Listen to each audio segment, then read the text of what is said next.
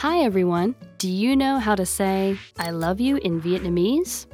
In this lesson, you'll learn three different ways to say it. Let's start with how to express your feelings to your loved one. Tôi yêu bạn. Tôi yêu bạn.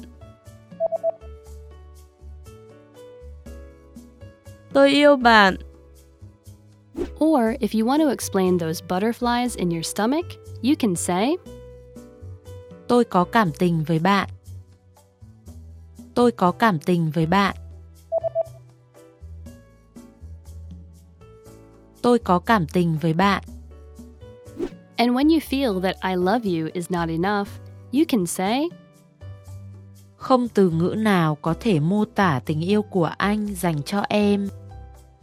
Không từ ngữ nào có thể mô tả tình yêu của anh dành cho em. Không từ ngữ nào có thể mô tả tình yêu của anh dành cho em.